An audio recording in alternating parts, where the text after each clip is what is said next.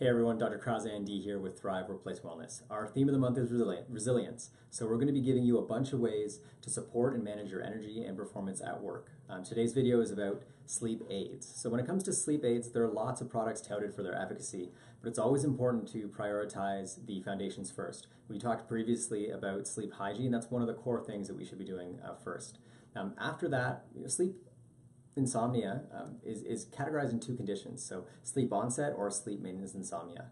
Um, sleep maintenance meaning that you can fall asleep quickly but you wake up in the night. If that's happening, consuming adequate protein and magnesium during the evening um, can help make sure that you're not waking up because this means that your body's in more of a state where it's, uh, it's able to relax because of the magnesium and it's less likely to be aroused by low blood sugar if your protein uh, at night is keeping your blood sugar a little bit more stable. Um, sleep onset insomnia, meaning that you can't fall asleep quickly, uh, melatonin uh, at the right dose can be helpful to fall asleep more quickly. Um, with any supplement and any drug, it's always good to talk to a healthcare provider. So make sure you speak with someone if that's um, the kind of insomnia that you're dealing with.